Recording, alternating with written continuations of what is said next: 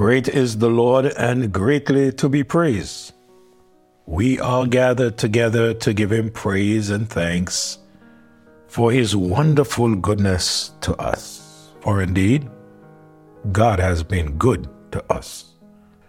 The songwriter Daniel Whitley, in his second stanza, There shall be showers of blessing, he said, There shall be showers of blessings, precious reviving again. This is what we are looking for. We are looking for God's people to be revived and uh, get on fire for the glory of God. He said these precious revivals will be over the hills and the valleys. He said they will come as a sound of abundance of rain. Showers of blessing. Showers of blessings we need.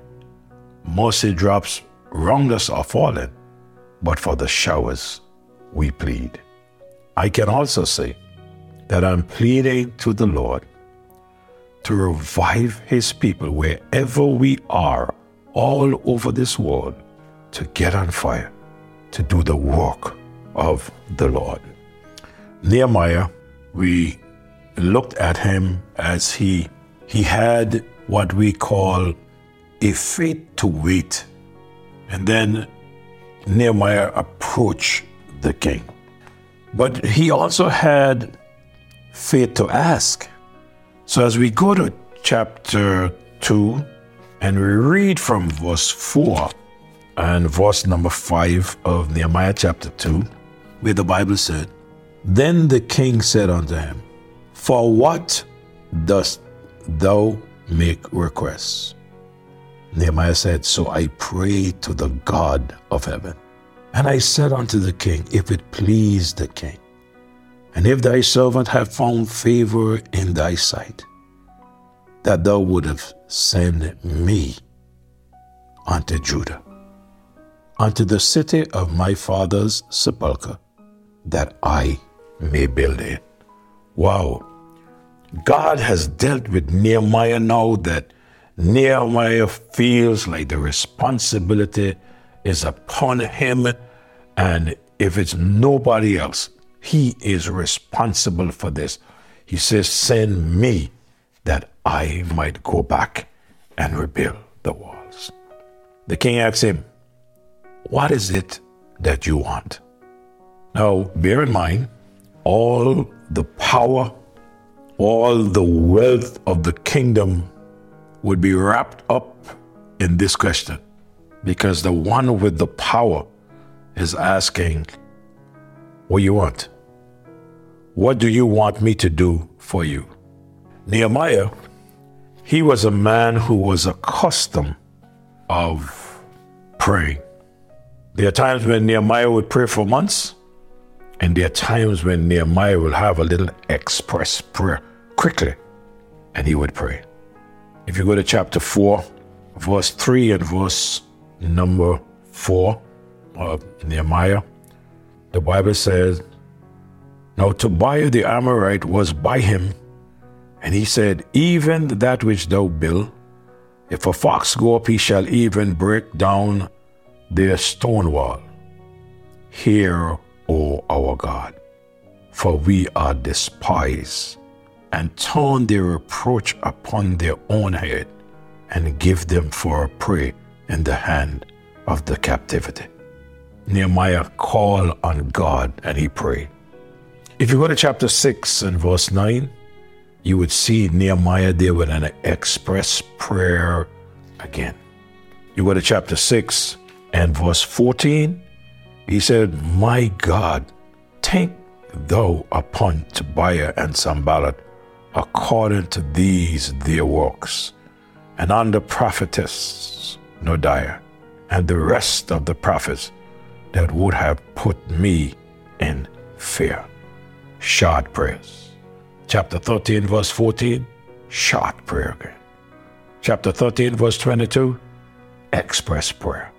Chapter 13, verse 29, express prayer again. Chapter 13, verse 31, just short prayers. Why am I saying this? We must always keep in mind that these short express prayers they were backed up by four months of prayer and fasting. So it's not that Nehemiah is in a hurry and he's not spending time to pray to God. He is now in action. And uh, every now and again, he's called upon to have an express prayer, a little quick prayer. Like when Peter was out on the sea walking and Peter began to sink, he didn't say, Oh, Heavenly Father, oh, how much I love you, thou art mighty, thou art. He said, Lord, save me. He got to the point. Express prayer. Sometimes that is very, very necessary. You see, he had only an instant for prayer. He's standing before the king. Had he closed his eyes and linger in devotion, who can tell? The king probably would have suspected treason. Not only had Nehemiah prayed for this opportunity, he also had a plan for it when it comes. Now, I would want to believe that during his four months of waiting, he had thought the matter through and knew exactly how he would approach the subject, or rather, how he would approach the project. Notice, his reply to the king can be summed up in two requests or two words.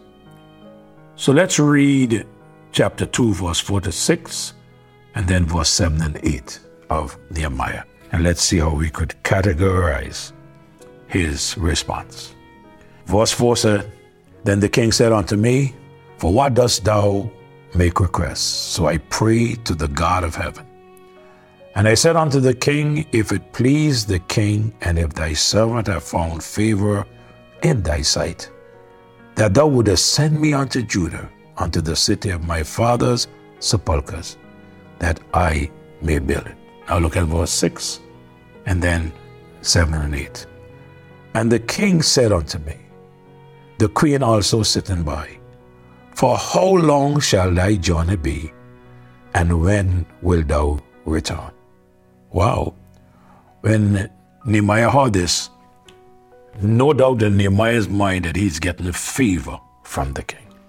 The king said, If I let you go, where you want to go, and when will you return? So it pleased the king to send me, and I set him a time. Look at verse 7 and 8. Moreover, I said unto the king, If it please the king, let letters be given me to the governor beyond the river, that they may convey me over until I come into Judah. And a letter unto Asaph, the keeper of the king's forest, that he may give me timber to make beams for the gates of the palace, which appertain to the house, and for the wall of the city, and for the house that I shall enter into. And the king granted me according to the good hand of my God upon me. Wow. The reply to the king, I said, can be summarized in two words Send me, give me. Let me go to rebuild the wall and give me what it takes to rebuild it. Wow. When we pray, God will always lead us to the correct people to get His work done. Don't worry how big the task is. All one needs to do is to prepare oneself. It may not be walls, it may be something else that we will talk about one of these mornings that needs to be rebuilt. The time is now. If you listen to this devotion and the Lord is speaking to your heart, arise and rebel. Our Father, would you please use your word to the hearts of every listener? That we would be encouraged to do your work, dear God. That we would get back to the house of God. That people would be excited about going to worship you and taking others with them, inviting friends and neighbors to services, and that we would see souls saved. We love you, we praise you, and we thank you. In Jesus' name. Amen. Thank you so much for listening. Do have a great day.